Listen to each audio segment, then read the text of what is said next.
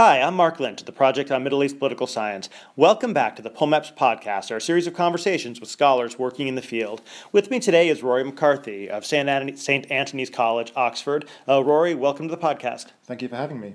So, you've written a number of articles for us about uh, Tunisia's Ennahda party, and I know you've been doing a lot of close research on the, on, on the movement.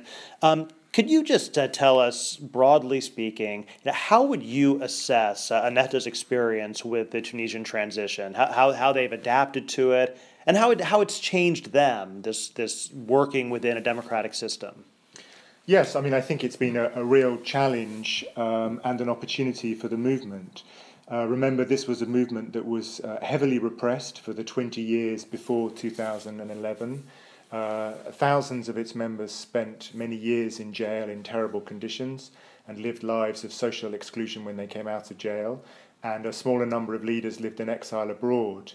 Uh, after Ben Ali fell from power in January 2011, uh, the movement uh, returned to Tunisia and was, for the first time in its history, legally authorized. But then they faced the challenge of, of really what it meant to be an Islamist movement in this new democratic, pluralistic political context. And I think that was a challenge strategically, but it was also a challenge intellectually. So, strategically, uh, the, the question for the movement was how should they act? How should they uh, take part in elections? What should they do after having won those first elections in October 2011? And what marks out the Tunisian uh, Islamist experience as rather different from what we've seen in Egypt is that they chose a consensus path. They chose to go into coalition with secular parties and they chose eventually to dilute or to restrain some of their Islamizing ambitions. Um, and at the same time, there has been an intellectual debate within the party that is still going on now, that is uh, often ambiguous, it's awkward, it's inconclusive, uh, but there's a real effort to reimagine the project, I think, um, for this new uh, context, the Tunisia after 2011. So, how did Ennahda rebuild itself so quickly after being repressed and excluded for so long? Uh, within you know, a month after after Ben Ali fell, Ennahda seemed to have reestablished itself as a nationwide social movement and a powerful political party. How did it do it so quickly? Yes, and it's pretty extraordinary given that we thought that Tunisia was a sort of oasis of secularism in the Arab world. How was it that so quickly after the fall of Ben Ali, it was an Islamist party that emerged as by far the largest political force in the country? The work I've done, I've been doing uh, a lot of ethnographic fieldwork in the city of Sousse among members of the Ennahda movement. And what I've learned from my interviews is that uh, after the the prisoners came home from jail, so from the late 1990s onwards, even though they faced social exclusion, they were able to discreetly find ways to meet and to discuss their project. Uh, even when they had been in jail, they were having discussions in their cells. In fact, ironically, they were freer to have those discussions in jail than they were perhaps when they came home from prison. And there was a real effort and a debate to to, to think about how they ought best to, to face the, the, the, the, the context that they were now in. And there were differences of opinion. Some, some took a much more oppositional stance to the Ben Ali regime, made alliances with other political parties from the left, even from the communists, who are really their ideological rivals. Others, particularly among the exiles, the leaders who were in exile abroad, many of them were in the UK, decided that the best approach was to seek a rapprochement with the Ben Ali regime and sought to, to reconfigure themselves as what they called a constructive opposition. So you had these, these two d- divergent trends in the movement, but what you did have was, the, was a real attempt to, to, to revive themselves despite the enormous constraints they were under. So I think that when 2011 came along, they were able to re- reactivate those networks more quickly than we might have expected. What did happen, though, is that you see, especially looking at the local level, that the individuals who reactivated the networks were relatively old. They were in their late 40s and 50s. In other words, these had been men and women who were students in the 1980s, who'd been very active in the Islamist student movement. And in a sense, there's a missing generation. So young people um, who came of age in the 90s and the 2000s, knew very little about Ennahda. And it's still a challenge, I think, for the movement today to appeal to a younger generation, uh, to recruit them, to, to, to absorb them into the particular uh, sort of mainstream moderate thinking of Ennahda. And that's really difficult for a movement that was originally very youthful itself. You mentioned at, the beginning, you mentioned that uh, opted for a consensus approach as opposed to the Egyptian Muslim Brotherhood's more exclusivist approach. Um, and, and that's, it's quite interesting um, that what we've seen in, in the various concessions they've made and this, you know, the approach to the Constitution, the approach to uh, the government and everything. And yet at the same time, there was fierce polarization over the course of 2011 through 2013, and uh, the whole thing almost fell apart. So how do you how do you explain this mismatch between what a strategy of consensus but a reality of political and social polarization? Yes, I mean the, the strategy of consensus, in in my view, uh, was perhaps partly down to the uh, decisions made by Rashid Ghannouchi, the founder leader of the movement, but I think it was also, perhaps even more so, due to the way the movement has understood and reflected on its own experience um, in the late 1980s, the movement had a rare opportunity to take part in elections. It did surprisingly well, but that it led to into a confrontation with the Ben Ali regime.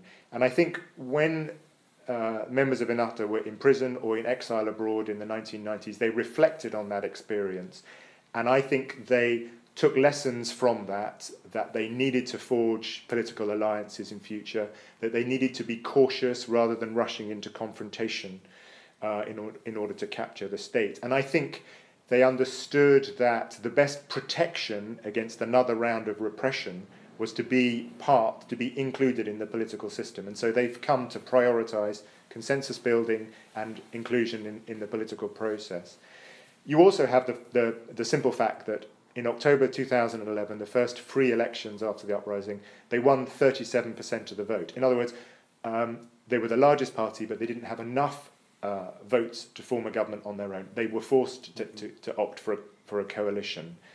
Um, at, at that stage, when they began to draft the constitution, at times they did propose uh, suggestions, uh, draft proposals for the constitution that seemed rather extreme to others in Tunisian society, particularly the idea of introducing Sharia law as a source of legislation. But in the end, during debates with political parties and particularly with civil society, the Islamists were forced to restrain some of those Islamizing ambitions. So I think it's partly about the way the movement has adapted through its own experience, mm-hmm. and it's partly about its encounter with other political parties and with civil society, which has been particularly strong in Tunisia. But but Ennahda's critics uh, accused it of all sorts of uh, of horrible things. In other words, that they didn't seem to be reassured by, uh, by, by these moves to uh, build coalitions and the like. And here I'm really thinking about 2013 and the run up. Um, in, indeed, yes. And, and in fact, it got so serious that Ennahda was effectively forced from power. They were mm-hmm. forced to resign in January uh, 2014. Yes, there was a heavily polarized uh, political situation. Uh, particularly the Tunisian media was incredibly critical of the Islamists. What we thought had been a rather homogenous country turned out to be actually rather, rather more polarized. Uh, and in fact, I think that reflected uh, or echoed in a way some of the, the sharp criticisms that Ennahda faced in the late 1980s. Uh, what, what has happened since then is that uh, in the second elections in October 2014, Ennahda lost. It came second to Nidaa Tounes, which is the party that essentially represents the political and economic interests of the former regime elite. And yet, in other words, the great rivals of Ennahda, and yet Ennahda has sought to do a deal with them, has, has, has taken a seat in this coalition government, a minor position, but again prioritizing consensus, consensus building in order to try to avoid this polarization that they faced in the past.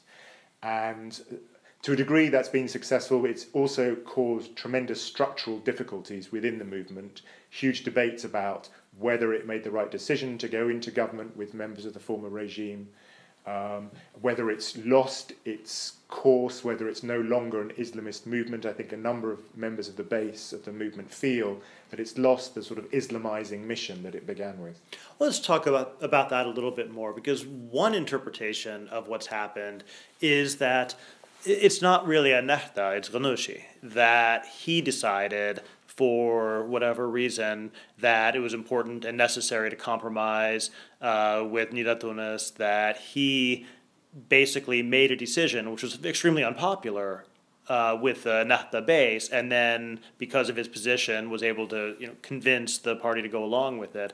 But but that would suggest that this is not necessarily a kind of a, a party wide or a movement wide consensus, but something which is the outcome of of, of, of him and his life experience. And uh, what, what is your take on that, on the relationship between him as kind of the great man who, you know, saved Tunisia versus this idea that it's more of these structural conditions, you know, the historical experience of the party, the balance of power. Uh, where, where do you stand on that, that, that, that great debate? I mean, I think Ghannouchi's role has been very important, and he had, it seems he built a particularly strong relationship with Beji Caid Sebsi, the leader of Nidaa Tounes, and perhaps that relationship was very important in diffusing what was about to become a very serious crisis.